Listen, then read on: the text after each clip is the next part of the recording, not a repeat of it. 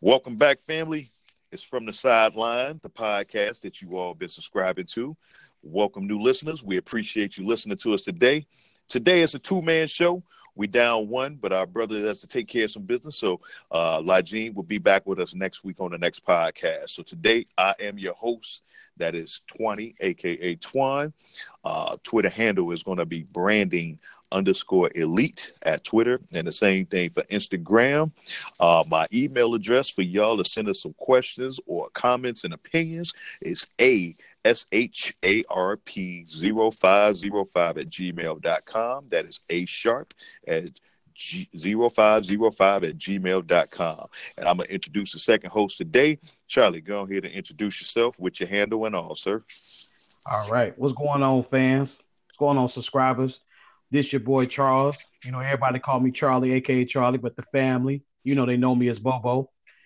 My my Twitter handle is Charlie8606. You can hit me on there as well. I appreciate the new subscribers. I appreciate the subscribers that we already have and just the love and support. And like I always say, let's get right to it, man. Let's get right to it. So today is Wednesday. This podcast will go up morning for all We're a little bit behind here, but we had a lot of business to take care of. There's a lot of exciting sports news here. We're not going to get to everything today because we want to say something for Laji when he's back with us next week on next week podcast. But we definitely about to jump right into the uh, wild card weekend here and we're gonna start out uh, talking about these uh, wins and losses from last week. Um, I'm I'm gonna start it out right away here, Charlie. I'm gonna start out with my Bears here because uh, as uh, all three of us are both a little disappointed about the loss here.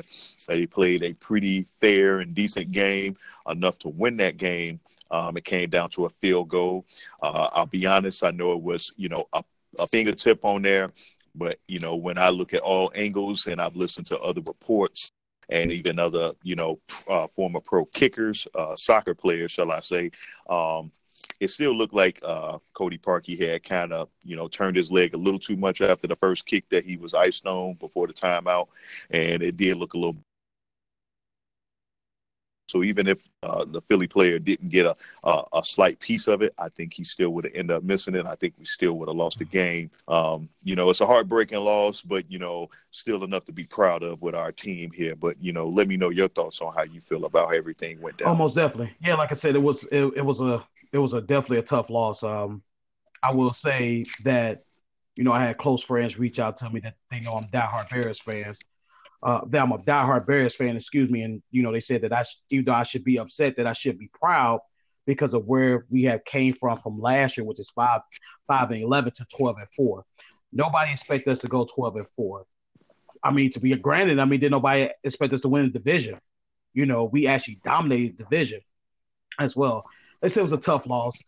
My only my takes from it, you know, and not to stay on it too long, Twenty, is that when you when our de- when the defense number as number one defense now, when you only give up three points and you get two interceptions in that first half, and you give up three points and we only score six, it's not just on the kicker; it's on Nagy as well. That that's first. That's got to be frustrating as a as a Bears fan, and not only that, as a football fan, because your defense is playing lights out and you know what you're going up against. Alshon Jeffery, you know, Darren Sproles, you know, even though he's older, but you know, he's still got legs under him. You know, you got, you know, you got the magic in the quarterback, you know, everybody keeps talking about. I'm not gonna mention his name because I'm tired of hearing his name as well. Um, then you got other receivers, you know, you got the, the tight end. We play a dominant, dominant first half. We should at least came out with at least 21 points if not 21 points, at least 14. It's just sad, man. It just, it just, it is sad, and it, it, it hurt. It hurt because I felt like that this was a game that we was supposed to win. We was at home. We had the crowd behind us as well. You got number one defense, you know, and I want to, I want to say this, Twani. I want to say this. Mr. Trubisky didn't play bad at all. He didn't play bad. He didn't throw no picks. You know, he missed some throws here and there, but he didn't play bad. He actually played better than Nick Foles. It's just that when it was all said and done, it should have not been put in the hands of the kicker. Seriously, it should have not been. And then you got the missed fumble with with Miller. It's, it's just a lot, Twani. It's just I, it's, I know I know I'm saying too much, man. But, but I mean, am I, am I wrong, Twani? Just tell me, man. Am I wrong, man? I mean, seriously. You ain't you ain't wrong at all. I agree with everything you were saying and I'm going I'm going to pull up a couple of things here.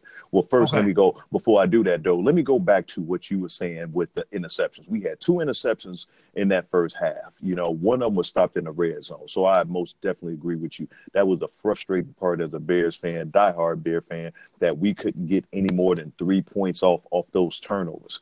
The second thing is is that I felt like Mr. Trubisky was actually handcuffed in that first half all the way into the third quarter. You know, they weren't allowing him to, you know, play as he was because of the fact that you had some, you know, third string and fourth string DBs or cornerbacks and safeties out there playing. You only had really one true starting uh, safety out there for you, and he plays more up in the box. He's not even a deep safety, and Malcolm Jenkins he's older too, you know. So it's just like I felt like they should have been attacking right away. The whole game, I was calling for, you know, double route moves, double route moves, because even though that seven was putting on at first and part of that second quarter, they were dominating. The offensive line was dominating that front seven. They weren't getting to Mitch like they wanted to, to the point where um, uh, Bennett, Michael Bennett was, you know, getting a personal foul out there because he was getting frustrated with Kyle Long holding him down, and he, you know, slapped him up in uh, right up, uh, underneath his chin,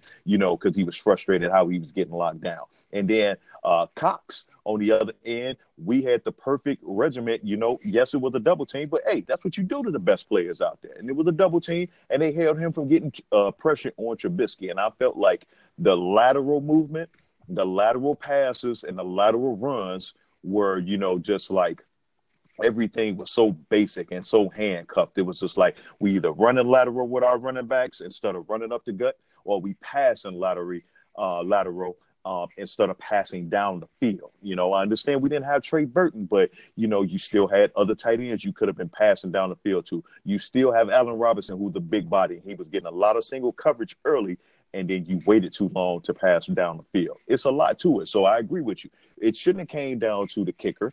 You know, the kicker was making his kicks earlier, and he did, you know, he did miss that. I think he misjudged it. I think he allowed them to ice him. Um, but at the same time, it shouldn't have came down to that. We had uh, Taylor Gabriel on the uh, two point conversion. If he gets that two point conversion and that at the goal line. Um, even though they called him down and said that he was short, he really did fumble to me. Um, that would have, you know I'm saying, made the difference in the game. It would have been 17 16, and we got Philly trying to kick an onside kick to try to get the ball back. And all season, onside kicks have not gone well for any team throughout the National Football League. So that would have been a win for us. So when it came down to the last minute and stuff. So very frustrated about that. I felt like Nagy outcoached himself trying to make sure that Mitch didn't make any mistakes. And then in the end, he had to try to drive the ball downfield when he had no other choice. And then Mitch looked pretty good doing it at that point. Early in the game, I can't say he looked good or bad. I felt like he was kind of handcuffed into not making mistakes. So yes, that does fall on the coach at the end of the day here. Ain't nothing we could do about it now here. So, you know, it, it hurts. You know, um, I felt like this was our window opportunity to kind of once we got past this game and got a win under everybody, you know, whether it was a, a close win or not. I think that would have geared everybody up, and I think that would have had the coaching staff even more prepared. But to just make a run to the Super Bowl, and we missed our window of opportunity. This will be good next year. They got a tougher schedule next year coming up here, but you know we knocked off tough teams this year too. Um, you know, coaching changes, which we'll get to next week and stuff like that, may make a difference. But I think they still can run the division, uh, you know, get back in the playoffs and then put themselves in position to in, in, position to try to make a run here. But I'm gonna take it back to you before we go on to our next uh, our next topic. What what else did you see that you know that you know that you had a chance to hear my side of it that you know that you you you forgot to mention real quick here? Um, just just I mean, you touched on it basically you know, the only thing that I can take away from this is that I look at it and you can I, I, and you can agree or you may disagree. I look at this as a situation as a Jared Goff from last year. Mm-hmm. And the reason I say that was because he lost in this same predicament last year to the Falcons, if I'm not mistaken. You correct. You see what I'm saying? So, second year quarterback, if I'm not mistaken. Yep. You know, with a, with a dominant defense, you know, you got the offense. McVay kind of handcuffed, you know, Jared Goff and that offense a little bit Yep. with that strong defense over there. It's kind of similar a little bit. So I've had I have high hopes for the Bears next year. Definitely. I expect the Bears to dominate the division as well, just like we have done. You talk about nine out of eleven players returning on that on that defensive side of the ball. Nine out of eleven, mm-hmm. and we're only gonna get better. We're we're gonna get better. Definitely. So, and you're talking about the whole office coming back too, Yep. As well, and we may add a piece or two. So, again, it's a, it's a it's a it's a tough loss. It's a humble loss, but I'm proud. I'm proud, and I'm gonna say this too before we go on to our next topic. Twani, man, does it feel good to say in eight years that we knocked off the Packers, bro? Yes, We knocked them off, bro. It, it it feels so beautiful. You man, it feels so beautiful. I, I, you you you feel my pain. yes, you, sir. you you you feel what I'm saying. It feels beautiful, you know, because they had they they said at home. Now, granted, you got them Packer fans that's probably was happy that we lost, mm-hmm. but they said at home before we did. They said at home back to back years in a row. So it was just beautiful. It was just a beautiful season. You know, I hate to come down to that, but again, I t- I, I'm proud of them, and then we, you know, we gonna move forward. So I'm gonna let you go ahead and jump into the next topic, Twenty. Okay. Um, real quick before I jump in that next topic. Yep, we run the division. We'll be running that division next year, Packer fans. And yeah, we did lose, but we knocked helped knock y'all out of the playoffs. And we won we took that division from you. You thought y'all had a chance, y'all thought y'all had a Super Bowl. That's done and over with. All right. Discussion here. We're gonna jump right into the next one. And I'm gonna be the first to go on here to say that I was wrong. Charlie was right from last week podcast. My man had the Colts winning uh, against Houston. I said my man Deshaun Watson was going to be the X factor. Um, it was going to be the reason that Houston did win, and it went totally the opposite way. Uh, not only did the Colts come out and dominate right away, it was not just an impressive win, was a statement win. And I think in the AFC on that ball should have scared um, of, of what the Colts the Philly game with Bears, that was a one point loss, came down to the wire. Philly win anything impressive, they the Super But there's anybody in the NFC needs to worry about them. The team that needs everybody needs to be watching out for is over in the AFC, and it's the Colts. Andrew Luck, like my man Charlie had said last week, was everything and then some. And then that whole team rallied around him. And what was most impressive was actually that defense. That defense was on point. Now I knew they was actually going to spy Deshaun Watson, but I thought that he was still going to get enough, uh, you know, of little chip blocking. We knew his offensive line was bad, but li- at least a little, you know, crack here and crack there um, to you know help free him up with his legs when the passing wasn't there, and it wasn't there. And uh, and I had called out that uh, nobody was going to be able to stop DeAndre Hopkins, and they actually did that as well too. Now, no reports came out said he played through this, you know, the rest of the game with a shoulder sprain, but this is Deshaun Hopkins. That man played, then played through injuries before. You know, the uh, the Colts had the recipe to shut him down, and they did just they did just that. All around, it was all around impressive. I'm kind of disappointed because, as I said last week in the in the podcast, I am a huge Deshaun Watson fan, and I've seen that man played against a stacked Alabama team. So it was just like to me, I didn't see nobody standing his way, and that coach that that coach team standing stood in his way, and and they did it. Uh, you know, I I don't want to say easily, but they did it with so much confidence that it looked it it looked it too easy out there. Houston Texans gave up real early. But Charlie, am I wrong? What you know? What did you see on your end um, that that I may have missed too? Because you called this game. Oh, yeah, of course. Um, no, you're not wrong. Um, I will add that um, that when you got a second year quarterback that's played a full season, going up against a veteran quarterback like Andrew Luck that has been in these playoffs, have been in these situations. I did say that that's going to play a factor when it's all said and done. Mm-hmm. You know, um, Hopkins did not score a touchdown. That's huge. Mm-hmm. You take so not only do you take away Hopkins, but you also took away Deshaun Watson in the process. Because if I'm not mistaken, the man only ran for, um, yeah, he ran for 76 yards, but it ain't like he ran for like a hundred some yards. And then another thing too that I would like to add is is that the Houston defense gave up 200 yards rushing. 150 that all, excuse me, 150 of that went to Melvin Mack. I mean, he dominated, Marlon Mack. dominated, Marlon Mack. dominated.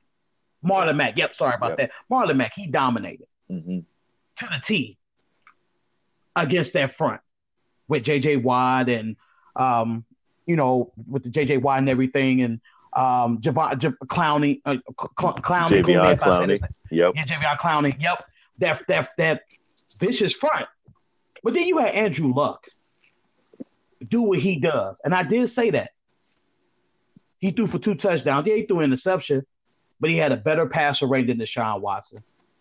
That defense of the Colts took Hopkins and Watson out of the game for pretty much almost pretty much four quarters. Because I believe that they didn't score into the fourth quarter. They didn't score to the fourth quarter. Fourth Um, quarter. You right. Yep, fourth quarter. So what does that tell you? That Andrew Luck is playing with a chip on his shoulder. He wants to let everybody know, hey, wait a minute. I was the number one draft pick. Well, y'all must have forgot. Like, I've been doing this. Yeah, I had the shoulder injury and everything, but I've been doing this. And give credit to that old line. That old line for the Colts. They don't get the credit that they deserve. But I'm gonna give them the credit tonight. I'm gonna do that as well. Then the defense did what they did. I mean, it was just overall. But I don't need to touch on no more because I did predict that they was gonna beat beat beat the Texans, and they did. So I'm gonna let you go ahead and finish, Twani. But I did predict it, and I was correct. I told you so. I didn't want to say I told you so, but I told you so. It's okay. you was It's okay. you was on point, bro. You was on point. Yeah. Uh man, it, everything you just said, I can't disagree with. It was it was it was probably by far, in my opinion, and I may be wrong, so you correct me if I'm wrong, probably uh the most uh weakest of all the playoff games this weekend, which we'll still get to as well too, as far as competitiveness, competitiveness. It, I didn't see it. I just didn't see it. I, I seen it on the Colts side, but I didn't see it on the Houston Texans side.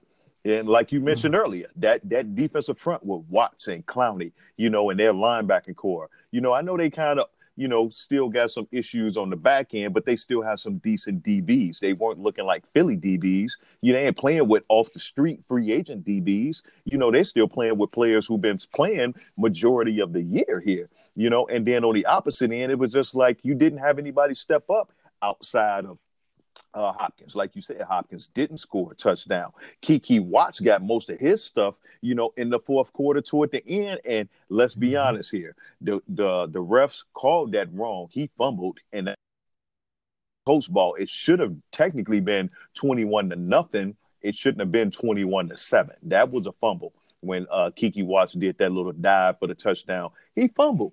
That that was that was it, and that was that. He fumbled that ball, but they gave him the touchdown. It is what it is. But it, it, like I say, out of all the games I've seen this weekend, that had to be the weakest because it was just like they was playing like this was the regular season game, and they had one more to come back for it. And guess what? Y'all don't. So y'all go. You you you go home. You played like that. Nobody stepped it up. Nobody made a play. Nobody brought any energy. Nobody made any second half adjustment from the coaching standpoint or anything.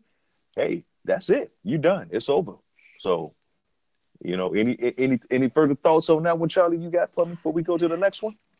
Uh, no, sir. Um, I um, I'm I'm good. I, I, I was I, I would just say it's a beautiful day in the neighborhood. just saying, you know, just just say I just had to say that, you know. for I sure, was for right. sure.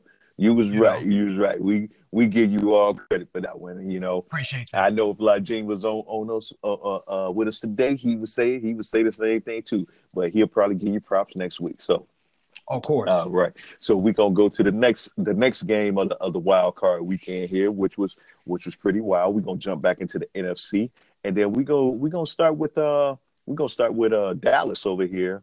Because um, that was the next game over there, and uh, they pulled off that win. So instead of me, you know, giving my thoughts this time around, I'm here to get your thoughts on that game here. So, I mean, my thoughts.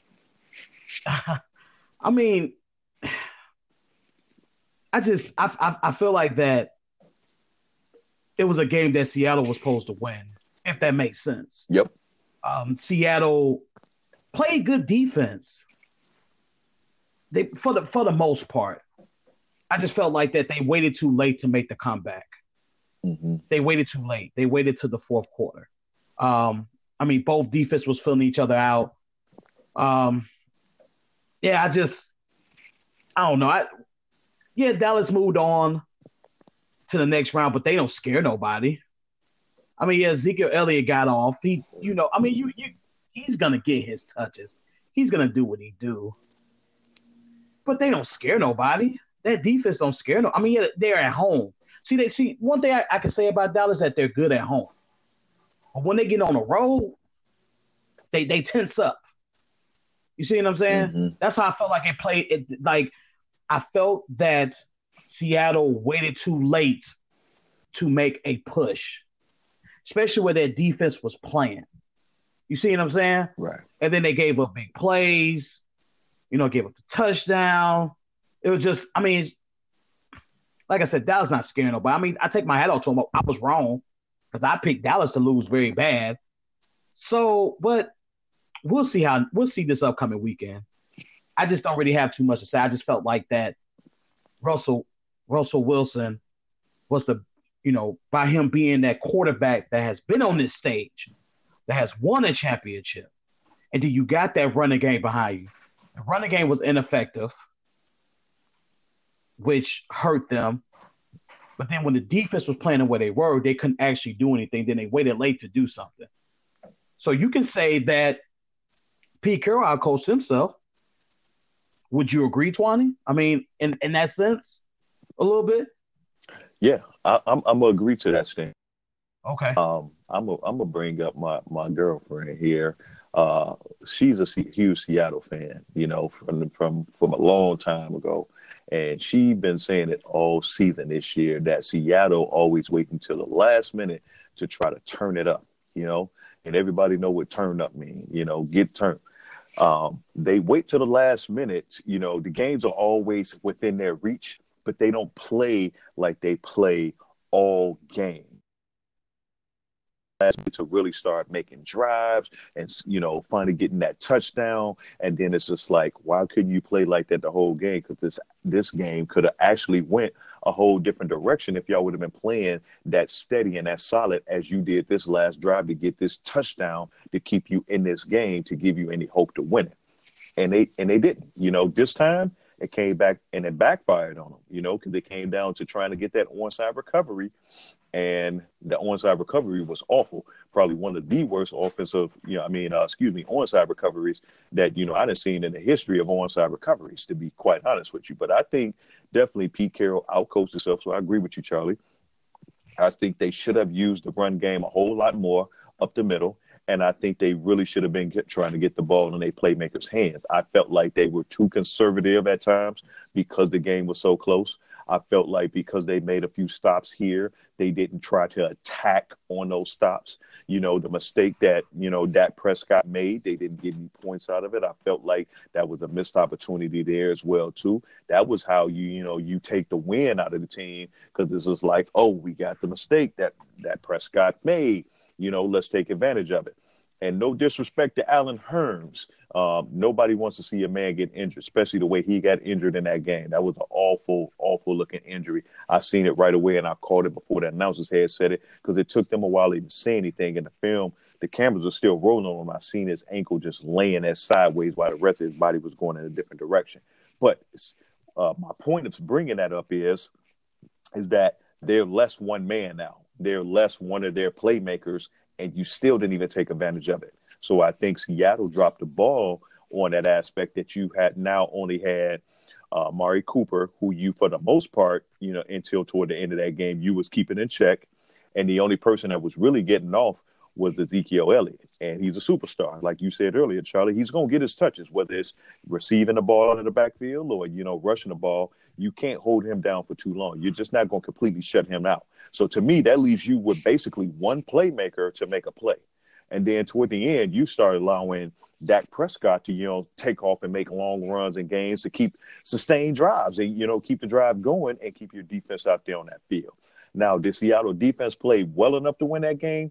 No, they didn't. Like a lot of uh, teams' defense in wild card weekend did, they did not, but they did enough to keep their team in it. That's why the score was so close. And that's what you expect because you expect the offenses to bring it up a notch because they know it's, you know, playoffs. You expect the defenses to bring it up a notch because you know it's playoff. You know it's one and done. So you expect a different level than you've seen in any regular season game, whether it was, you know, the two best teams with the two best records going head to head at it to win it, or you know, or it was you know the best offense versus the best defense going head to head at in the regular season. You expected the playoff team to take it up another level, and again, outside of that Texans and Colts game, every other game we seen did bring that. You know, the offenses were kind of low scoring, uh, but when they made plays, they did what they needed to do to make plays. And the defenses, the defenses didn't play, you know, outstanding, but they did enough to keep their team in it. So where it's like, hey, we can still win this because we kept y'all in it. And again, Seattle, you know, at the end of it, they they they blew it. They they let it down. It ain't too much more you could say about that. You know, it's just like, you know, special teams on on a part two. You know, they allow uh, Tavon Austin to you know get off in that in, late in that game and keep them in and keep Dallas in field position too, which was kind of disappointing as well too because they special was playing well up to that point there. So um, you know, final thoughts on that one, uh, Charlie, before we go to the next playoff team of wild card weekend. Um, yeah, I'm gonna just throw this stat out there: seventy-three to one sixty-four. Mm. Seventy-three to one sixty-four. Seattle rushed for seventy-three yards. Dallas ran for one sixty-four. Mm. That's that's huge. Very. That that's huge. And Ezekiel Elliott had over had over 130 of those. So you shut down that running attack, which they were known for. They was number one coming into the coming into this wild card re- weekend. Excuse me, running the football. Mm-hmm. They're rushing over 150 yards, or just about 150 yards as a team. So when you as a t- as a team, thank mm-hmm. you, as a team. So when you take that away, and then you don't let um, Russell Wilson use his legs along with his arm that he has, Seattle's going to lose in that aspect. Yeah. Just think about that for a second. 73 to 164. That's crazy. That made a huge that's crazy. That's a huge difference. Huge, huge, definitely. huge difference.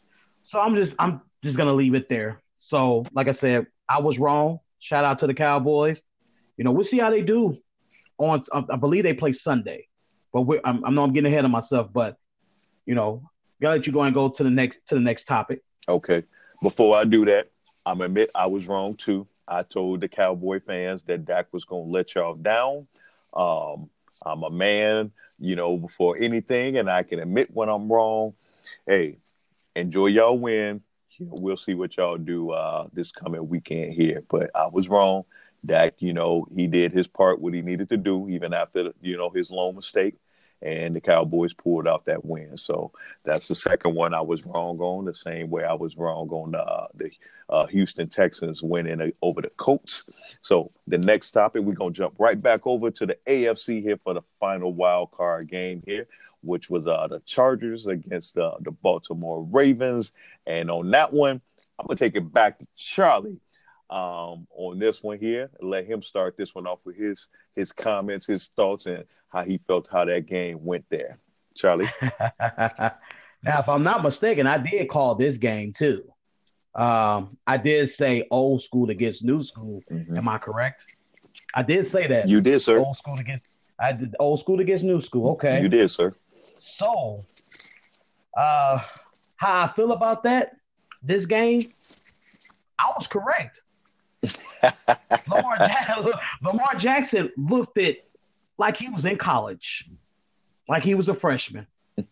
It was total 360. And the reason I said that was was that Philip Rivers was not going to play the way he played the last time Baltimore and LA met up. Here's why I say that. Yeah, Philip Rivers didn't throw no no in didn't throw a touchdown, but he had no picks. The last time they played, he had two or three interceptions. That's huge as well. And Lamar Jackson, yeah, he threw for two touchdowns and one interception. But if I'm not mistaken, 20, I could be wrong. Didn't he have a couple fumbles? Yes, he did. And a couple process in the process? Yes, he did. And then those touchdowns came in the fourth quarter. In the fourth quarter. So that defense for the Chargers, they were ready. They came with it. They they made sure like, no, we're not gonna let this happen like it happened last game. We're not gonna let you beat us with your legs. We're gonna let you beat us with your arm. And that's exactly what the Chargers did. Good game plan by Lynn. Good ah, beautiful. Beautiful.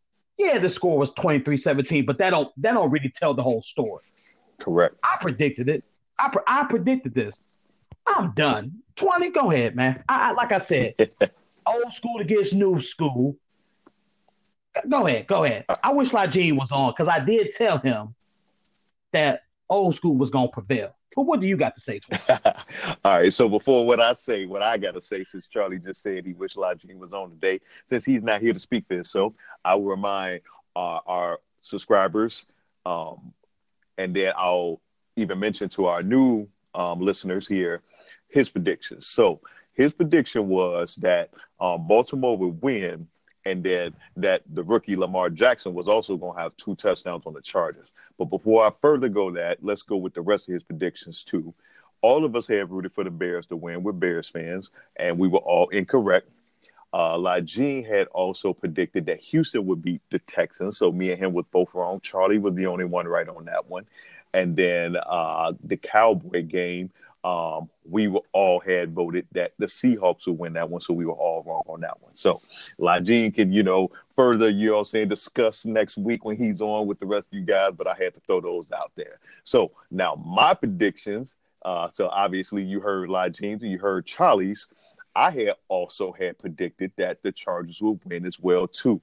Um, one, I had mentioned a stat last week that 0 and 7 and I pointed that out because I wanted all the new listeners and current, you know, subscribers to, you know, understand this, but I also wanted, you know, from the sideline to understand this too. The 0 and 7 stood for veteran quarterbacks against rookie quarterbacks in a playoff game. And now, after the Baltimore Ravens just lost to the Chargers, it is now 0 8 when a veteran quarterback faces a rookie quarterback in playoff games. That's why I mentioned last week that the Chargers would win based off just that lone stat. The second reason I had mentioned it is because of the fact that, the, again, like I mentioned earlier, when you're playing in the playoffs, it's a different element. Everybody turns it up a notch because you know you only got one chance at it. You only got one chance. Win or you go home. Some people understand it right away and some people don't. And as it seems, or as it still may stand by the records, 0 and 8, rookie quarterbacks still un- don't understand how it is and how hard it is to win in the playoffs.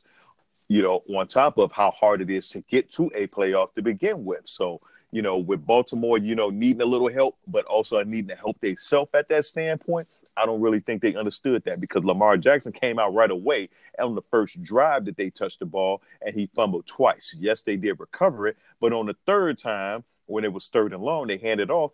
They running back who hadn't been playing all season, who had to take over because of injuries, who the young running back himself, he fumbles it.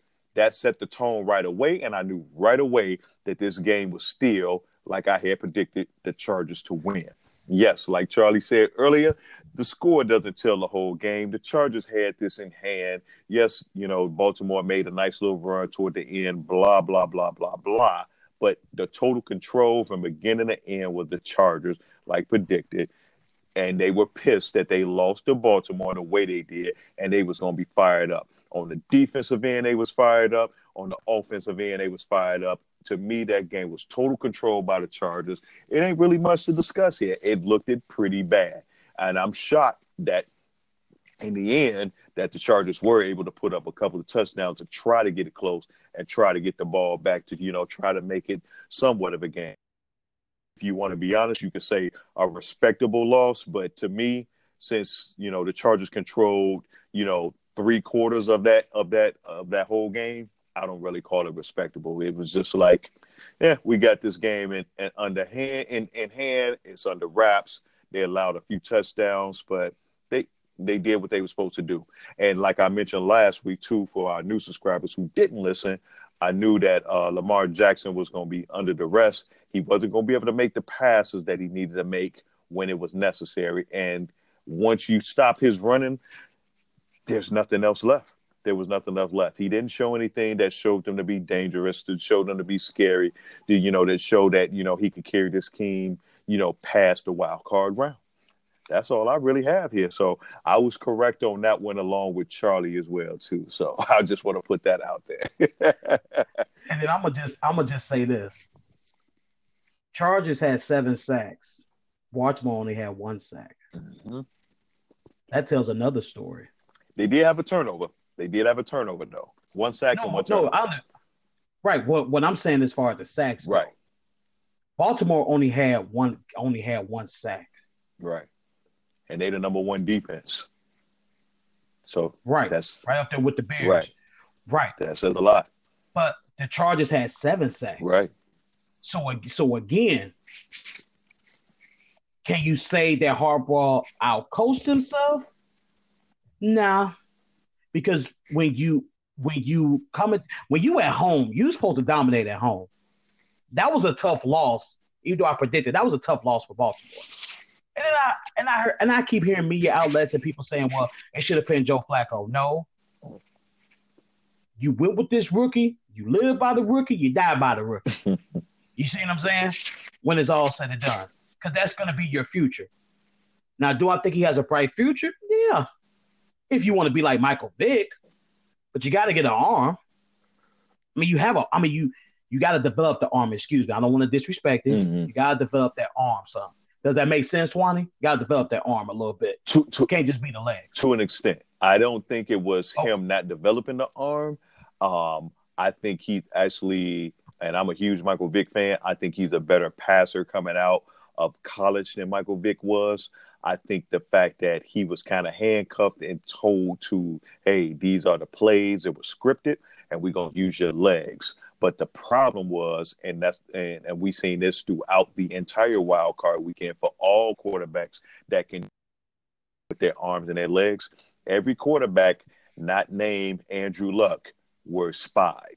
So every quarterback that can make plays with their legs or extend plays with their legs and throw on the run or take off and run were all spied. And it slowed down what the offenses like to do.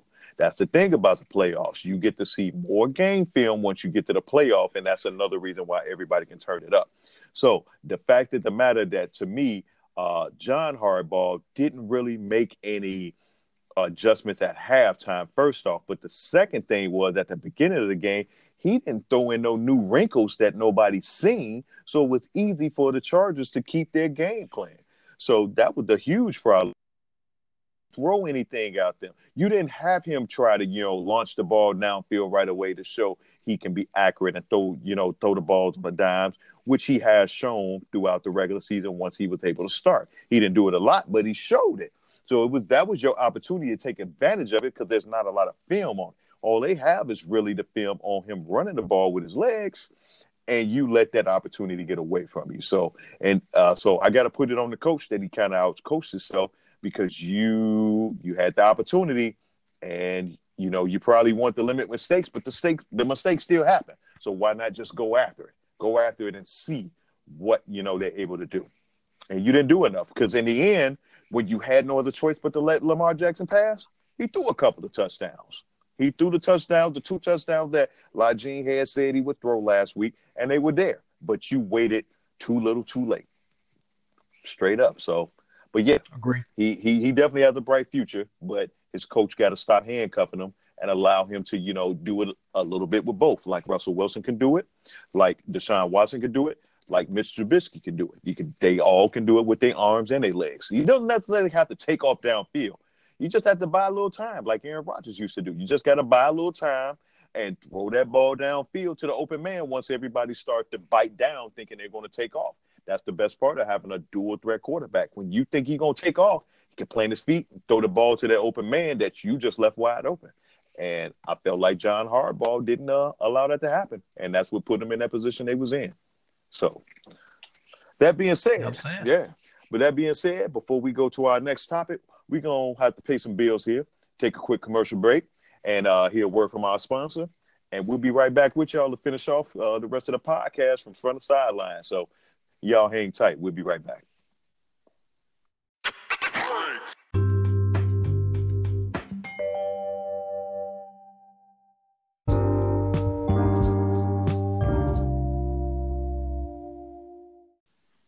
All right, we're back, family. Thanks for sticking around with us after a word from our sponsors and our commercial break here. Um, before we jump into our next topic here, I'm about to pass to my man Charlie here. He's looking for some new challenges on the Madden uh, 2019 here on Xbox One. So, Charlie, man, go ahead and drop your gamer tag so you can find somebody who's ready to challenge you on the all Madden level here. Oh, no doubt, no doubt. So, my gamer tag is Nauseant Lotus 91. So that's spelled as N A U S E A N T.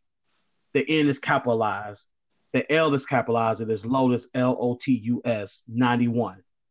So it's all together. So it's Nauseant Lotus 91. But everybody just call me Lotus because I do what I do on that on the Xbox. You see what I'm saying? So uh, whether I'm playing with my playing against my friends, which I whoop on them, or I'm playing online, I do what I do in the map, but that's my gamer tag. So you want to come challenge? Let's bring it because I ride it out with them bears if we don't go. Just let you know straight up. So as well. Um, so that's my gamer tag. So what I'm gonna do is, um, subscribers, um, ladies and gentlemen, we're gonna go ahead and go right to the set to the um, divisional round for uh, Saturday. Some pretty good divisional games. Um, you know, you got the Indianapolis Colts going up against the Kansas City Chiefs, and then you got the Dallas Cowboys going up against the Los Angeles Rams in LA. I'm gonna start off with the Colts and the Chiefs. Not gonna spend too much time on. I'm just gonna get run it down real quick. I'm going. I'm going with the Colts. Mm. I'm. I'm going with the Colts again. Like I said, Andrew Luck got something to prove. Mm. When it's all said and done, ladies and gentlemen, I don't know how many times I got to keep stressing it. This man got something to prove. He keep hearing about Patrick Mahomes. He keep hearing about um, uh, Aaron Rodgers. He keep hearing about um, Drew Brees. He keep hearing about Ben Roethlisberger. He keep hearing about Jared Goff and Nick Foles, Nick Magic. He keep hearing all these quarterbacks. Mm where everybody, but he he inside himself, he keeps saying, "Wait a minute." Just like I said before we went to the commercial, y'all forgot about me. I'm the number one draft pick. I've been doing this. I'm the coherent to the the great Peyton Manning. And then not only that, that defense. I'm not worried about Kansas City Chiefs defense. They don't scare nobody. Their offense does. Don't get me wrong. And again, you're talking about putting in a a, a second year player, Patrick Mahomes, which MVP in a hostile environment, even though he is at home, going up against the Colts because their defense is for real. Their defense is for real. They're not like um, any other defense that you know that I see. You know, well, besides, excuse me, let me rephrase that. They're not like the Kansas City Chiefs defense, if, if, if that makes sense, Wani. Pretty much is that the Colts defense, they they play together. They play fundamentally sound. They get after you and they play together and they play fast and they play smart. Kansas City Chiefs defense got too many holes. They got too many holes. I don't care if they are at home. So with this with this game here being in, if I'm not mistaken, 20 Arrowhead Stadium with the score, I'm just gonna say this. If the game goes how it went when the Colts play Houston, the score is gonna be the Colts 24 and the Chiefs 21. Now, if it has to be a high scoring game, I'm going to give the edge to the Colts 35 points, 35, and the Chiefs 32. I know it's kind of, you're like, well, wait, why would you two do two different scores? The first score I did was if the defense of the Colts step up like they did against Houston. That's why I did that score. But if they have to have a shootout, that's why I picked this. That's why I have the second score. So, Twani, what do you say? Okay, so here's here's here's my deal. Uh, but before I get to my deal, I'm gonna say, Lajine was here. I don't know what score he would pick, but he would pick uh, the Kansas City to beat the Colts hands down because he's a huge uh, he's a, he's a huge um, Patrick Mahomes fan, the same way I am a huge Deshaun Watson fan, to the point that he felt like uh, Patrick Mahomes should have been drafted for the Bears when we had the opportunity to get him. So next week he'll probably drop you the score, whether they you know win or lose. But I'm telling you, he would not go against them right now. Okay. So as for me, Charlie, it's hard for me to go against you, but I'm gonna drop a few nuggets before I give you my predictions here. So I'm not gonna say right now if I'm going against you or not. I'm just saying right now it's hard for me to go against you. So first nugget here, the Colts did lose Mike Miller in their defense, but they lost him early on here. Okay, and they still played very well to shut down Deshaun Watson, again, who I'm a huge fan of, and the rest of that Colts offense. So the defense still, you know, they still prevailed and they prevailed nicely. It wasn't a thread. They still handled business all the way through that fourth quarter. And like I mentioned earlier, that touchdown by Keke shouldn't have been called a, a, a touchdown. So um, now going flipping it to the Kansas City side, you got Sammy Watkins coming back now from that foot injury. He didn't practice now. So, hey, that's throwing a little uh, different aspect into what the Colts got to look at.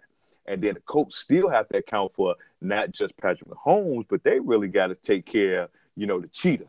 The cheetah is what you always got to look at. And for those who don't know the nickname of the cheetah, that's that's my man. That's uh that's uh that's Tyreek Hill. So you have to account for him wherever he's at on the field. Now, the Colt, uh, excuse me, uh, the Chiefs also have a running back by committee scheme that's been working pretty well since they suspended uh, since they suspended Kareem Hunt. So that's another thing you have to look at. But when you flip it back over here to the Colts side, like Charlie said earlier, um, the Kansas City defense, they don't scare nobody. They really don't. Outside of that front seven, they really don't scare nobody. They traded more offense uh, you know, traded defense, excuse me, uh, followers. They traded more defense to get more offense, but it hurts their defense in the long run. So when you're missing top cornerbacks and you're missing linebackers in that in, in the middle, you know, and, and then you have to, you know, just kind of pick and choose old veteran safety that really hurts you. So in the end, I'm gonna have to go on here to roll with the Colts on this one. I don't see how the Colts defense can really stop Andrew Luck. I don't see how they can stop Marlon Mack. I don't see how they can stop uh, T.Y. Hilton. And I don't see how Patrick Mahomes can really turn this into a shootout. I think it's a low scoring game, but I'm going to go ahead and put it 21 17 for the Colts here on that aspect here. So, Charlie, any any other final thoughts before we move on to the next game on Saturday here? just not really. I mean, you pretty much hit everything on the nail. Again, like I like I stated before, that that defense is going to take away what what is pretty much going to take away Tyreek Hill. They're going to try to. They're going to try. You know, when it's all, but they're going to try to. You know, they're not going to let Patrick Mahomes get out of that pocket and you know move out of the pocket. Like like pretty much they're gonna they're gonna minimize him they, they are gonna they're gonna they're gonna have a good defensive scheme Mm-hmm. for Patrick Mahomes. They pretty much all around the board. Yeah. And you're right. They do have a you know running back by committee and everything. I, I get all that. You got to count for Kelce as well. Mm-hmm. But that defense, man, it's just it's just fundamentally sound. Sound. They play together. They play together. mm-hmm. And I feel like it's just everything. They scary. I think I said that a couple weeks ago. Like the Colts is scary. If they get in the playoffs, they they they're a scary team, and they proven that. Mm-hmm. They're proving that. You know, they under the radar, not anymore. But that's just my thoughts. I mean, I'm pass it back to you before we go to the next game.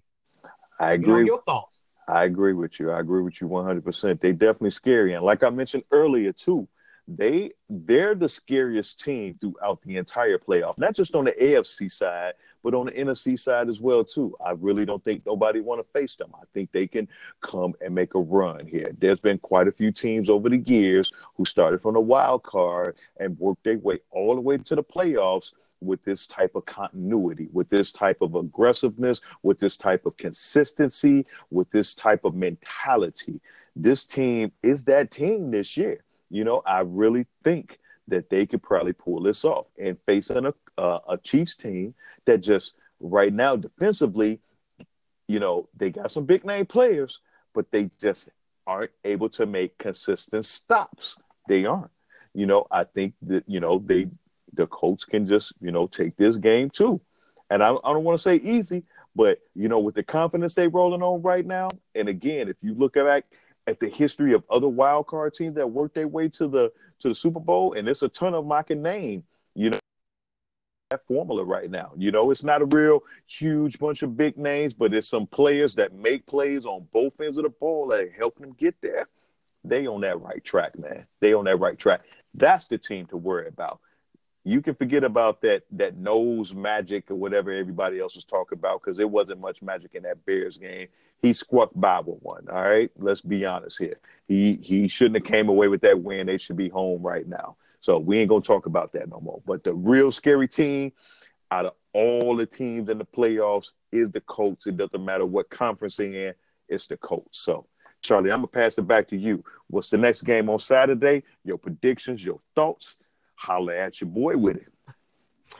Man, for sure. So we have the Dallas Cowboys that beat the Seattle Seahawks last week in Dallas, going to LA to play the Los Angeles Rams. Mm. Man, this is gonna be this gonna be this gonna be lovely. Mm-hmm. And the reason I say it's gonna be lovely because you got that offensive line for Dallas going up against Aaron Donald Ndamukong Suh, that defensive line. I mean, you talk about trenches one on one in the trenches. Oh man, that's gonna be a fight. That's gonna be a battle. Now here's my thing, ladies and gentlemen. I don't believe in Dak Prescott. Cause like Nick Foles, he got lucky last Sunday. I mean last last Saturday, excuse me. He got super lucky. Now, do I think Ezekiel Elliott can run the ball? Oh yeah, he's gonna get his touches, but you have to put the ball in Dak's hands. Aaron Donald and them gonna come after them.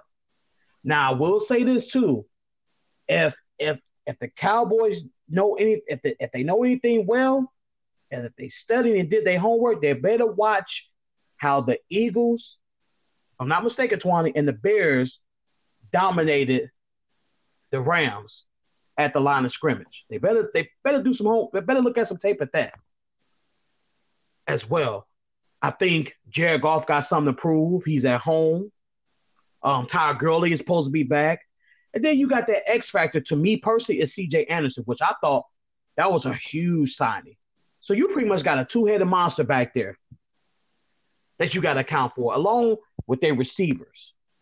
You know, with uh, if I'm not mistaken, Wo- Robert Woods, and what's the other fast wide receiver, Twani, if I'm not mistaken? Um, Uh, J- uh, Cook. Cooks. Yes, thank Mhm. you, Cooks. So when it's all said and done, I know the Dallas defense, they they bend and it don't break, and they're playing with confidence right now. I get all that. But if you have to put the put the ball in that Prescott's hands On the road, he's gonna fold. He's gonna fold like a piece of paper trying to go in the garbage. Mm. So my score is for that game is LA 28, Dallas 20. 20, what you got to say? Okay. So, um, man, this this is going to be a good game here. This is going to be a very good game. Um, I don't want to sound like a hater or anything like that, but I think this is definitely going to be a good game. So, at the end of the day, here's what we got to look at before I give my predictions on who I'm looking at or which team I'm going with. Uh, the Rams defense has been known all season to give up some huge rushing yards, especially to better running backs. Um, long story short, yeah, you got Ndamukong Suh in the middle, and everybody know about Aaron Donalds. But those two have always been known as sack masters. They ain't never really been known as run stoppers. So if you flip it back to Dallas, Ezekiel Elliott can get off, you know what I'm saying, just running right up the gut on them because all they do is push forward, you know, to get that sack. And they ain't concentrating on the run. I think it also hurts the Rams that they had traded uh, Alec Ogletree, um, you know, in order to provide more offense to their team, a la Kansas City, you know, trading away better um, defensive players to add more offense to their team in the exact same manner. So something to keep an eye on. So that's why I picked the Kansas City, uh, excuse me, the uh, Indianapolis Colts over Kansas City. So you probably already see where I'm going with this here. Okay. All right. So um, that being said, flipping it back to LA, LA does have Jared Goff, and he went to his first uh, playoff game, and they got blew out by. Yeah, but he has the experience now.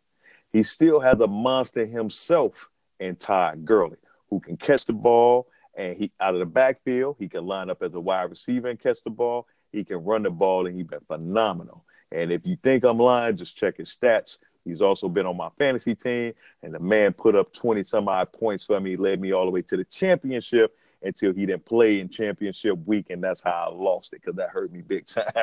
But anyway, that's a whole nother discussion. Okay. They still got Robert Woods. They got Brandin Cook on the outside. Yeah, they missing Cooper Kupp um as a slot receiver, but they still got a lot of speedy receivers, and they got a they do have an X factor what a lot of people don't pay attention to. He wasn't utilized as well this year, which was kind of frustrating for me, just being a fan of football. But in Gerald Everett, their tight end, who is more of a like a, a young version of some of the speedier tight ends over the years that we've seen, the hybrid tight ends. When he had his rookie year, he had a phenomenal rookie year, and this year they didn't even utilize him. I think this will be the game that they actually get utilized because they don't have a lot of game film. You have to go back a year prior to you know uh, figure out how to make sure you keep him in check and match up with him. So at the end of the day, I think it's going to be a tight score. I do see um, Ezekiel Elliott still again getting his touches and doing his thing. I think that at the end of the day, because they do, the Rams do have the DBs versus Kansas City don't have the DBs that will make some plays. Dak will throw at least two interceptions. Got y'all fans. Y'all thought I was gonna go with the Cowboys, but I think that uh, the LA Rams gonna edge this out at home, and it's gonna be a 23 to 21 game, LA pulls this out. Charlie, what you what you think about what I just said now that I dropped a few nuggets here? Man, you dropped some you dropped some nuggets, you dropped a 10 piece, 20 piece, 30 piece, you dropped some nuggets, bro.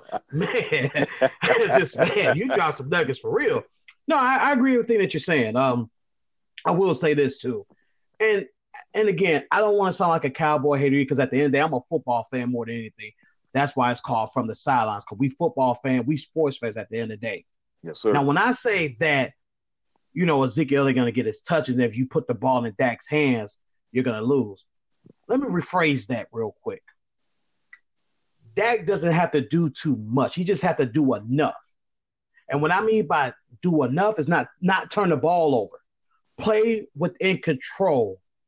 because you got Ezekiel, uh, you you you got Cooper, you know you you got you know you you got some tight ends that may be unknown, but they actually can catch the ball that you trust.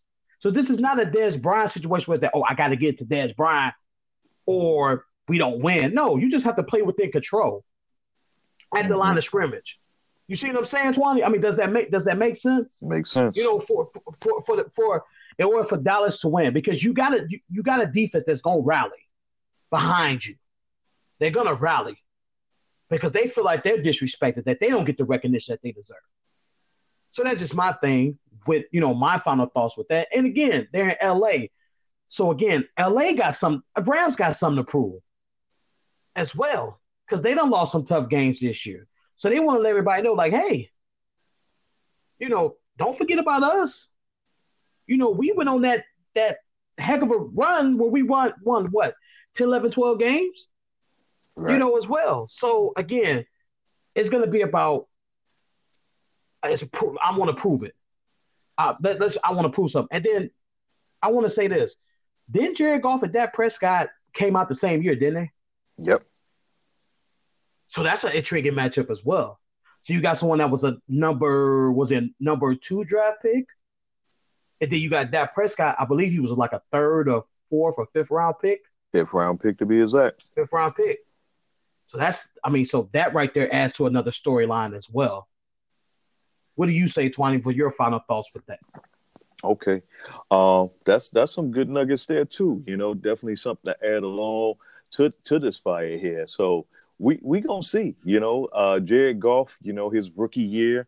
I'm gonna drop a nugget here, which a lot of people already know this information. He was kind of labeled a bust in his rookie year, but you know, his coach, you know, Jeff Fisher, you know, definitely handcuffed him. He threw him out there because he knew the season was a loss, but he handcuffed him. He didn't allow him to do anything. And then the fact of the matter is, outside of uh, you know, uh, Todd Gurley, he didn't really have any talent to throw the ball to to begin with. He didn't have the tight end and uh, Gerald Everett. He didn't have, you know, uh, Brandin Cook, who was brought in on a trade. He didn't have, um, you know, he didn't have Robert Woods, who was brought in on a free agency contract, and they didn't ha- even drafted uh, Cooper Kupp at that time, even though he's injured for the season right now. So uh, the, improvement to the offensive line, improvement to the defensive line, you know, a whole different scheme makes this team, uh, you know, obviously a whole lot better for you know these past two seasons since you know three years ago when uh, Jared Goff had to play under you know, a, a, coach who was just a defensive minded coach. And, you know, it was, you know, do, a, you know, wanted to play a game manager type deal, how the Bears had to kind of deal with, with Mitch Trubisky his rookie year under John Fox, same kind of concept and stuff like that. So I do see, you know, a nice little matchup here. But at the end of the day, a first round draft pick that is actually has shown that he's not a bust versus another quarterback who ended up dropping to the fifth round for a reason. You know, I uh, I do see Jared Goff end up at the end of the day pulling this off here. I do, I do. I see, you know, that the Rams had enough rest. Ty Gurley was injured, you know, those last few games toward the end of the season. Players are healthy now. I, you know, I think they got a lot more film to, you know, to scan and scope and, you know, analyze and break down on the Cowboys at the end of the day, Cowboys fans, I'm gonna go against you again, but I'm not gonna be as harsh on you this time around because I made myself look kind of ridiculous. But I think the Rams do again pull it off, and I think Jared Goff ends up being the better quarterback of this matchup. You know, between these two that were drafted in the same year. Charlie, what else you got for us here for the next coming matchups? Okay, so we got the Sunday game. We got the Los Angeles Chargers going up against the Patriots. I'm definitely looking forward to that. Then you got to top it off to finish off the divisional weekend. You got the Philadelphia Eagles going up against the New Orleans Saints. So, Twani, I'm gonna, I'm gonna start with you, man. Which game did you want to start with, and what's your thoughts and what's your predictions? So, I'm gonna start with that New England Patriot game right away because everybody always talks about the GOAT, the great Tom Brady who kind of ended out the season looking like the old Tom Brady. I'm not a hater. I'm not a hater at all. I do hate how people, you know, hold them to a higher standard than everybody else in the league.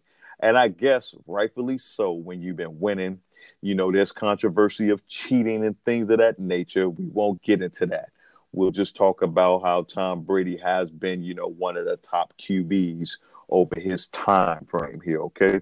So we're going to stick with that. We ain't going to throw any other hater type elements in there.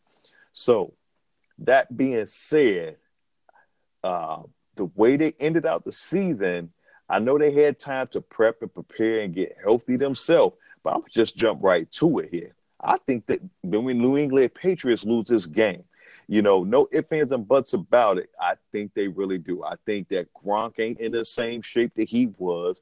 You know, I think he's still fighting through some injuries and just trying to help his team win. I think that, you know, uh, Tom Brady is looking like how Peyton Manning looked when he won his last Super Bowl. He didn't look that great, you know, going into the playoffs. He looked at old, you know, they had to kind of dink and dunk things. And, you know, he had to kind of, you know, have his defense kind of pull him out of things. The Patriots don't have that luxury with their defense, though. They don't have a Von Miller type, you know, led defense that, you know, Peyton Manning had that helped them secure that Super Bowl win in his last season there. So that's how I'm looking at it here. So, Charlie, you tell me if you think I'm wrong on that aspect because I ain't even talk about the other team. I'm just looking, I'm solely focusing on how just old and you know how many holes it is on the offensive side and the defensive side of the Patriots. What you think, though?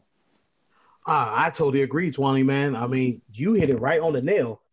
And to kind of go back to what you were saying, yeah, of course you're gonna look great against the Jets. Come on now. I mean, I mean, I mean, did you really just say that that that they that he looked it like the old against the Jets?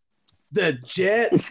Okay, I'll let you have that. I, I, I, I, I know subscribers. I know. I, I know. You have to excuse them. It's okay. I, am just saying. Now, okay.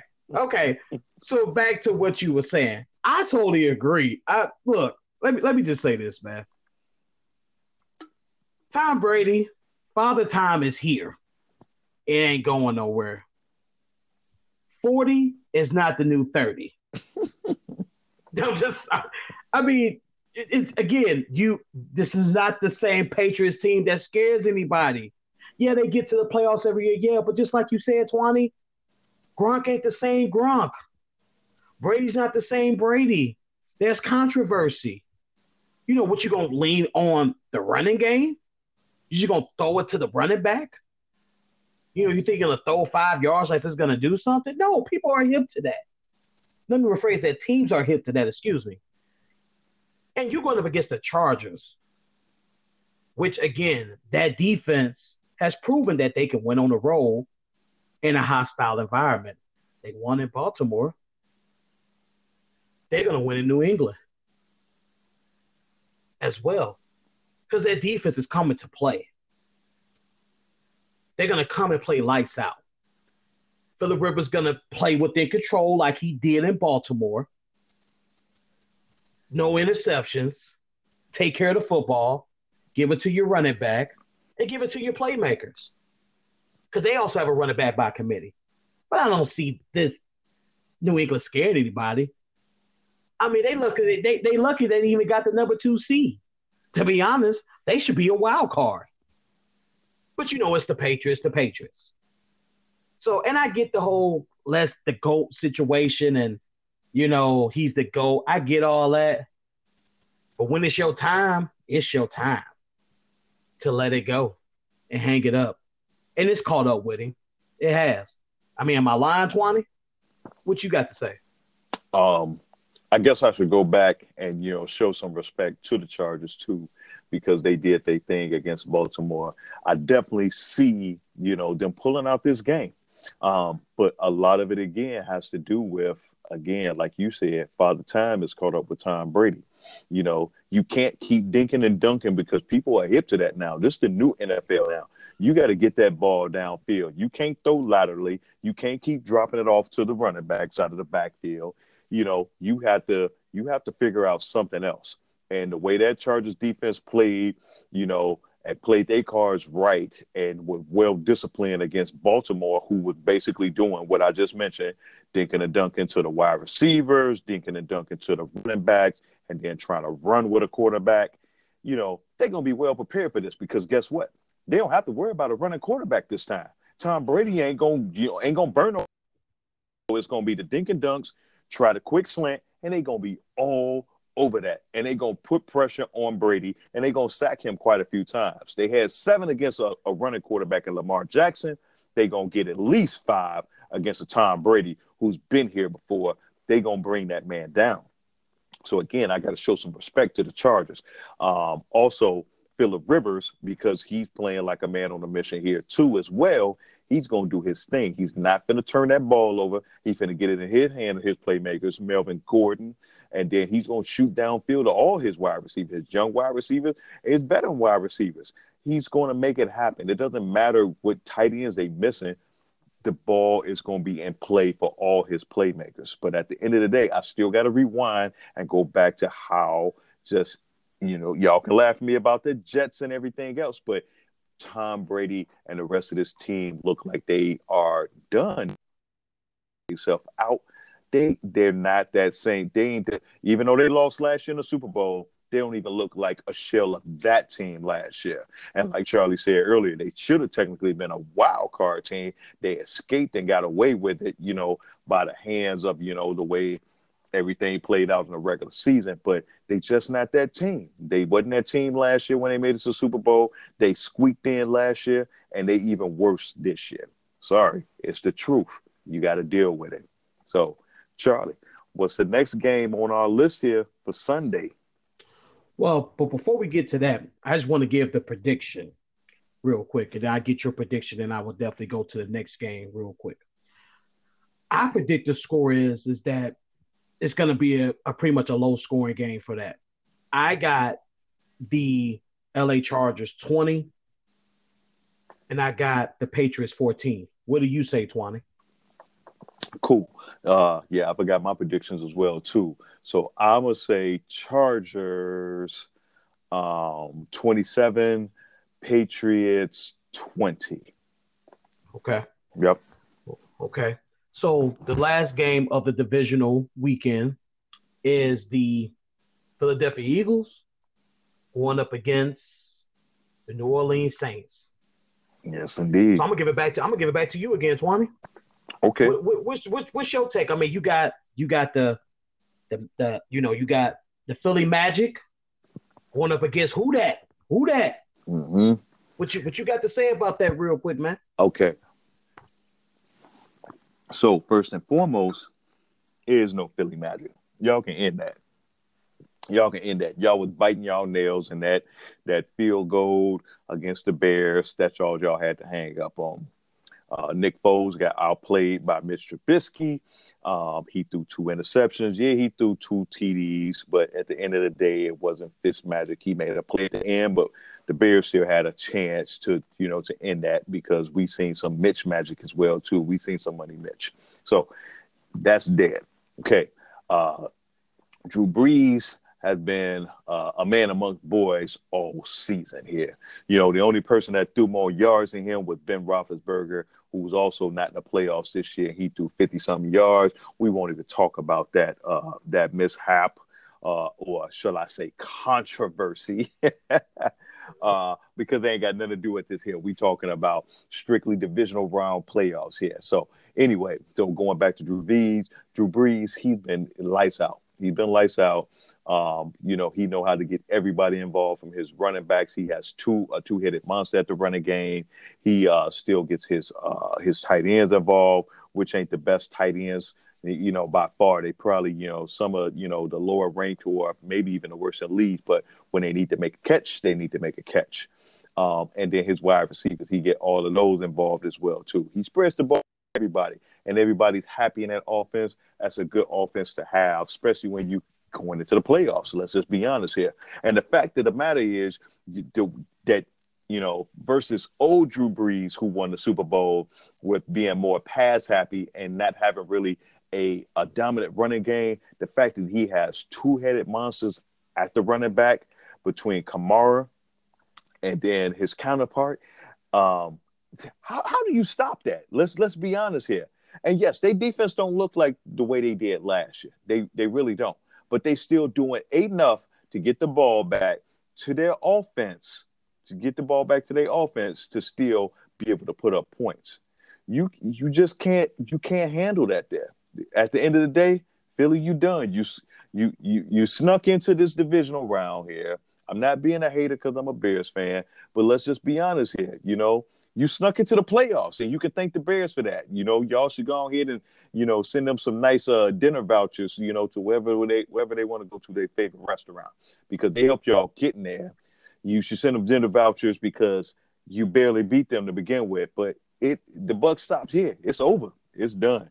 Not not against not against New Orleans, in New Orleans, in that dome. They ain't got to play no elements. They playing on they field, they crowd, that loudness that speed track, man. When you got that much speed at wide receiver, tight end, running backs, and that quarterback who love to spread the ball out, and that offensive mind of their head coach, it's it's a done deal. And and then they they defense is still a you know a top ten, uh, excuse me, top fifteen defense. They can still apply pressure, and their corners can still lock down.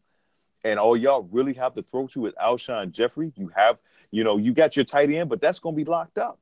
You know, you have mm, Golden Tate was still trying to find his way in the offense. He barely showed up in the in, in the wild card weekend. It's it's a wrap for you guys. It's a wrap. And I'm gonna go ahead and drop my score for you right now. I'm gonna say 30.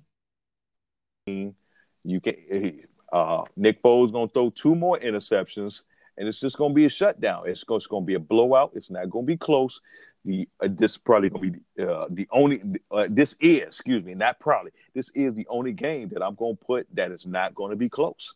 It's not gonna be fun to watch, but it's gonna be fun for me because I'm a Bears fan to watch y'all lose in this manner. Charlie, I'm gonna pass it back to you. Man, yeah, I do agree about the dinner part. You know, so they won them Chicago drunk with Chicago style hot dog and you know, the Chicago, you know, deep dish pizza. You know what I'm talking about, you know, deep dish. Yes, know. sir. Yes, sir. Um anyway, um man, uh ooh, I will say this. I was, I was speaking to my father-in-law. Shout out to my father-in-law.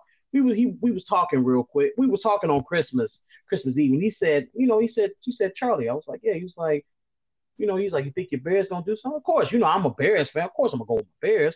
But he picked the Saints. I said, why you pick the Saints, Dad? He said because they they got the number one rushing deep number one rushing defense. They they number one against the run. I said, hmm. Meaning the Saints. I said, hmm. You're absolutely right. So that's gonna play a key factor right there. Stopping the run of Philly. And like you said, Twani, they they in that dome. They ain't no, there's no element. That crowd is gonna be buzzing. Home field advantage. Alvin Kamara, Ingram, Thomas, and then you got Drew Brees, probably having one of the best couple seasons that he had last year and this year combined. And then you got the defense, mm-hmm. which I say Eli Apple was a good addition to that secondary. Will you agree, Twani? Yes. By you indeed. being a former football, you being a former football player and a former DB, I think that was a good pickup by the Saints as well to kind of counter that passing attack that Philly has. I don't get me wrong. Philly can't throw the football. You got to respect that. I mean, I don't like it, but you got to respect that. They're able to throw the football. But I will say this they're going to torch that secondary. Mm-hmm. I mean, they're going to tear that secondary apart on Sunday it's not going to even, like you said, it's not going to really be close. I mean, if, if it's close, I'll be shocked. I'll be the first minute. I'm sh- I'll be shocked. So I mean, you take away Jeffery, and then you take away the tight end. Do you really trust Golden Tate? Do you really trust Sproles? Because just like you said, Twani, Golden Tate is just starting to find his role in that offense. He just started to. You know, the U.S. and Darren Sproles was just an older veteran to do much as well and we pretty much the Bears pretty much shut him down. So, like I said, man, it's just I don't see Philly winning this game. If it's close, like I said, I'll be shocked. I'll be the first to admit it, but it's not as well. That dome, that crowd. So I'm just gonna give my prediction. Okay. I see um the Saints 35 and I see um Philly 17. That's what's up. And I see that 17 coming in the second half. Okay. It's coming in the second half. It won't be in They- the first half. They won't score in the first half. Okay. They're not gonna score in the first half. Nope. Okay. Nope. That's what's up. Nope. So that's just my predictions with that. I mean, what do you got to say, Twani, real quick? Because I pretty much ran what I had to say. So what do you got to say to touch on that? Okay. Now I'm I'm in total agreement with you. Um, I just really see, you know, this one is it's not going to be close here. Out of the rest of the games, like I said, it, it's a Mhm. it's a done deal. You know, they, they they got to the next round. I can't even say nice nice run. You know, they barely got there. I'm not being a hater. I'm just being honest here. This team, uh, technically, they lost a lot after they won the Super Bowl. You know, we have one of their tight ends. So, you know, you can look at it how you want to. They had another tight end that retired. So they was down to one tight end. They really didn't have a complementary other wide receiver opposite of, you know, Alshon Jeffery. And the fact that they still technically don't have a real true running game affects this team. And then if you go on the defensive side of the ball, the fact that they have so many injuries, they got so many street free agents, two of them who used to play for the Bears, one many years ago um, at the safety position, and then one that we cut this season who then bounced around from us to the uh, to the Lions, and then now to Philly because he had nowhere else to go, and they had no other choice. You know, it's just like, all right, good run, but it's it's it ends here. So, you know, that being said, we're gonna drop one more commercial break here for you all, and then we're gonna talk about the national championship game, which everybody probably been waiting for as well too. Um, so with you after you hear from word from our sponsors and this quick commercial break, pay these bills from the sidelines.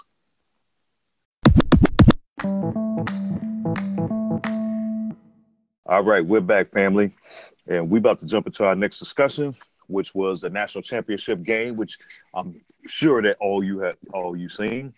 But before I do that, I'm just going before we get into the actual game itself, we're to talk about our predictions here real quick. So I'm gonna drop it down. Gene had picked Clemson to win. I picked Alabama to win, and then Charlie had picked Alabama to win as well too. So since Lajine ain't here to speak for himself, we just gonna go ahead and give him props for picking out Clemson to win. He'll probably fill y'all in a little bit more on, on his predictions and everything, but he definitely had it down. So I'm gonna start with myself here. Clemson uh, did the unthinkable. I, you know, I, I'm not mad at Clemson uh, winning at all because, like I told everybody last week on the podcast, I am a fan of uh, teams from the ACC. I'm a huge Florida State fan. Obviously, they didn't had a two down years these last two years, but I definitely didn't see want to see anybody win from the SEC conference, and I definitely didn't want to see uh, Alabama win at all. I literally thought that Alabama's defense was uh, still uh, dropping NFL players, and on that track where they would, you know, take a 19 year old freshman, true freshman, and rattle that man to the point where he would just be dropping mistakes or be a lot of three and outs here. I didn't think that running game was going to be anything worth talking about. Uh, I, I just literally thought that Clemson didn't even see anything, any defense that would, you know, compare to what they had faced against, even though they were both undefeated teams here. So um, they they proved me wrong. Again, I'm happy about it because I'm not a fan of any team from the SEC.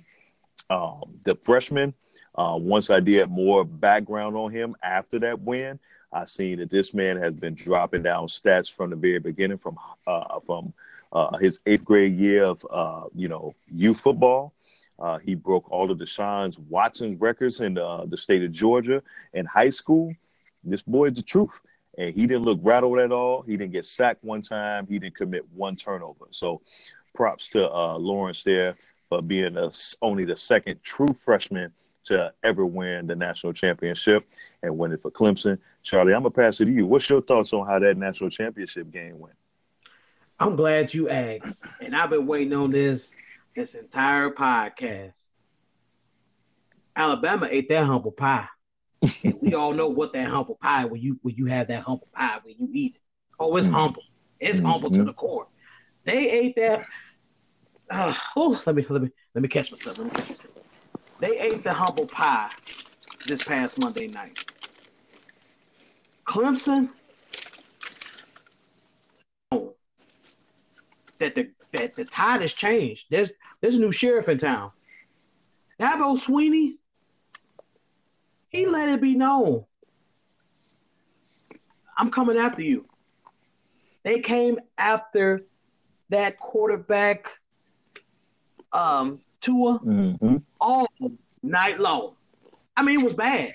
He couldn't do nothing, nothing.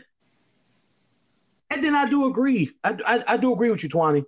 That freshman, oh, that true freshman, the wide receiver, oh, the way he put that move on that corner. Well, I think it was a safety. I'm pretty sure it was a safety. And went for that touchdown. Mm-hmm. Because Horns threw that under pressure. That's another thing. He threw that ball under pressure. And that wide receiver went up and got it. He went up and got it. And he put the move on him for the touchdown. Mm-hmm. I was mm-hmm. like, oh, wow. So, and then he came back again and, and, and it was just a, it was just beautiful. Not to cut you off, catching... not to cut yes. you off, but that was true for freshman, true freshman quarterback um, to a true freshman wide receiver, and that true freshman wide receiver, I believe it's Ross. He ended up making that cornerback hurt his ankle. I don't know if it was broke, but it's almost the epitome of the whole basketball crossover, broke your ankles type of deal. When he put that move on him, that's what it was. But I'll let you go ahead and finish up. Oh, I agree. That that, that, that move was I, when I saw it, I said, "Oh my gosh, no, he didn't." yeah, it's just it was just beautiful. But shout out to Clemson, man. That defense, oh my goodness, they they they just smothered. They smothered that. Like I said, they they they did what they had to do. Mm-hmm. They got through two interceptions. Now, mind you, subscribers, ladies and gentlemen, Tua has not thrown that many interceptions in a game all this season. Mm-hmm. So for Clemson, in order to have the game plan that they did, smash mouth from start to finish, and then hold Alabama to 16, 16 points, and they gave Alabama defense give up 44. Mm-hmm. Alabama defense don't give up 44. Mm-hmm. Nick, uh, Nick Saban defense don't give up 44 points, but they did mo- Monday night. Oh man, it was just I was not expecting that, but I I did. I I'm happy that Trevor Lawrence played under control. Mm-hmm. He wasn't forcing it. He got pressured, and he made some amazing throws. And he only a true freshman. Watch out football. Watch out, excuse me. Watch out college football world. Yes, indeed. But not only you got to deal with him, you got to deal with the, the, the true freshman wide receiver. Mm-hmm that defensive line came, them players came back because they had something to prove. They had to get that nasty taste out of their mouth from last year. And they played with some bit. Man, I thought I was out there like watching the Chicago Bears the way they was getting after him. I mean, left and right, left and right. I mean, man, Tua didn't know what to do. What could he do? Mm-hmm. And you could tell, I, and Nick Saban was so frustrated, but he ate that humble pie. He did that. He may not never admit it to us, ladies and gentlemen, and subscribers and family and friends, but he ate that humble pie mm-hmm. when it's all said and done. So the tide has changed. The change of the guard is, is here. It's not going anywhere. It's not that that that Dabo Swinney Clemson's not going anywhere. They're not. I mean, Twani, I'm gonna let you finish up, man, because I, I I'm just I'm happy. I don't I'm not an SEC fan. I'm a Big Ten fan. Illinois all day long. Lovie Smith. LO's a lie. Win or lose. You know, I'm a Big Ten guy. Do not like the SEC. So I was happy that they lost. So I'm gonna just let you have it, Twani. Your final thoughts. All right. Um, so my final thoughts on that one, uh, going back, I gotta give shout outs to that uh, Clemson defense too. Because I didn't give them enough respect or enough credit on what they did all season long as well, too. So shout out Clemson, well deserved the entire team, but definitely on that defense as well. And I'm, I'm gonna throw a monkey wrench in there that don't get enough credit. The Hogs up front. I'm old school, so the Hogs up front mean the offensive lineman. So for the for the younger uh, subscribers or the, the new listeners, that offensive line didn't give up no sacks. They kept Trevor Lawrence mad clean. Get them boys some props too, the same way that defense get them, you know, that defense get these props here, man. To keep that man clean like that and not allow him to force any anything, any passes downfield or, you know, to fumble the ball, anything, no interceptions. Hey, you, you can't ask for a better performance from an offensive line from that standpoint. Real talk. So that entire team's Dabo and his whole coaching staff, that defense, that offensive line, y'all get all the respect in the world. The same way Trevor Lawrence get that get that credit for you know how he performed on the biggest stage of his life here. So the next biggest stage is going to be for him once he in the pros trying to play for a Super Bowl. And I'm gonna tell you right now, I can see that man right there, that young man, definitely being in a Super Bowl in his lifetime and playing the same way, lights out. That end of discussion. That's real talk. So I'm gonna finish up with my final thoughts here, real quick though. Um, man, it's been uh, uh, a kind of a hard weekend for us, you know, for us Bears fans, or at least I'll at least speak for myself, you know, but definitely something to be proud of. You know, we went from five and eleven to twelve and four. Nobody expected us to be twelve and four. Nobody even expected us to be in the playoffs this year. They said next year we definitely had it with the pieces, but they, you know, they overachieved and it's the sky's the limit, you know, regardless of losing, you know, a defensive coordinator, you know, we still only have maybe one or two pieces on the offensive end that we need to show up in free agency. And then only two pieces we need to either re-sign or, or show up on the defensive end. You know, that team is going to be back and it's going to be there for a long time. They definitely control the division. You know, watch out for the Chicago Bears in 2019 when that season starts there. Um, you know, that being said, you know, I'm not happy about the loss here, but I'm still proud of the team here.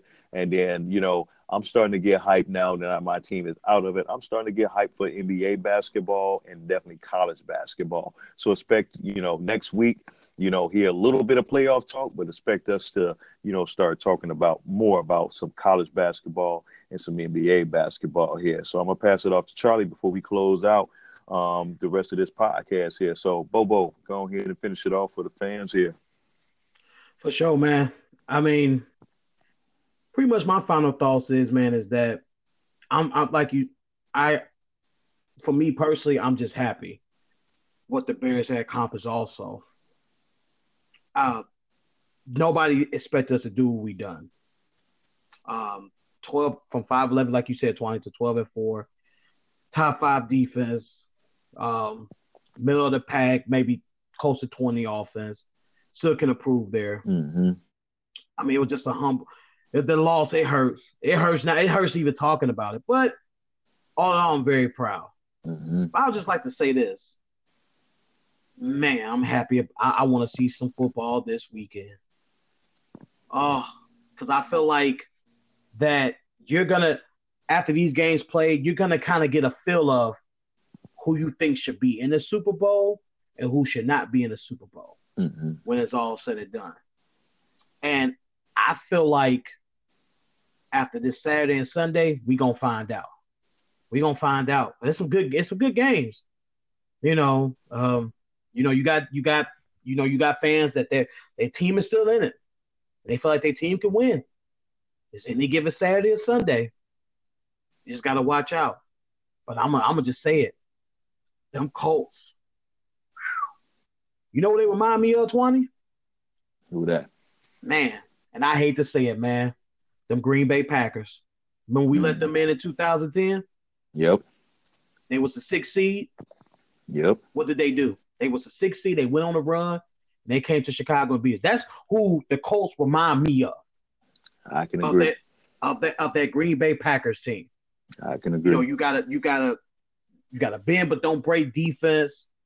You got your established quarterback that you can that you can lean on as well. You got you know you got like I say you got everything that's together, mm-hmm. and they play together, and they play like they have nothing to lose, and they've been counted out all season long. It feels like. You see what I'm saying? Yes, but just like I keep telling everybody, Andrew Luck is playing with a chip on his shoulder. He letting everybody know again. And I'm gonna keep saying it. I was number one draft pick, ladies and gentlemen. Y'all, y'all are just gonna forget about me. Like I just ain't put up numbers before I had this injury, and that old line don't get the credit it deserves because it's making sure that that man is staying upright. He's not getting hit all the time. He's able to get the ball out quickly. He's getting back to that form like he was when he first came into the league as a rookie. Yes, sir. And just I just have to say it. So that's just my final thoughts with that, man. Just, you know, good football this weekend. And we'll just see what happens. And I just want to say one more thing too. I mm-hmm. know our guy Lagine ain't here, but he is here. Yes, So sir. he is gonna bring it to you the next time we back and then some. So be ready, subscribers, family and friends. He gonna bring it. Oh, for sure. Definitely that. Definitely that. On that we on that note, we're gonna go ahead and close it out, family. Thank you again for all returning subscribers. Man, please share our link on your social media sites. Share it in a text message. Pass us along here. If you like what you're hearing, I'm gonna throw the email one more time. A sharp 0505. That's A S H A R P 0505 at gmail.com. If you got some questions that you want answered on our next podcast, if you got comments you want me to read on our next podcast, or you got su- just suggestions for us, throw them. We are open book. We're all about improving here, and we want to hear from you guys here. It's, you know, so um, yeah. So next week we will be back at you probably on uh, Tuesday. Uh, and then, you know, it'll be all three of us here. So definitely be on the lookout for us. But thank you for coming back. Keep hitting that subscribe button if you are a new listener, please, because we know that we have our podcast on a ton of different sites from Google, from Apple Podcasts, from uh, Spotify. You know, it's a whole list of them. I can't even name them all anymore. So we definitely growing, and we want y'all to keep growing with us, and you know, keep bringing people along for the ride as well too. So on that note, we're gonna close it out from the sideline. We out of here. One more, Oh, one more time. Hold okay, on. okay. Hold on, Twani. Let me go ahead and throw let me go ahead and throw my, my Twitter handle in there. Yeah, yeah, you know, yeah, for yeah. everybody that don't don't don't know. Again, that's Charlie eight six oh six. Again, like Twani said, we thank everybody. Please hit that subscribe button, man. And also, I just want to give a big shout out to my guy Hoso. He know who he is. You know what I'm saying? He graduated this year from Oklahoma.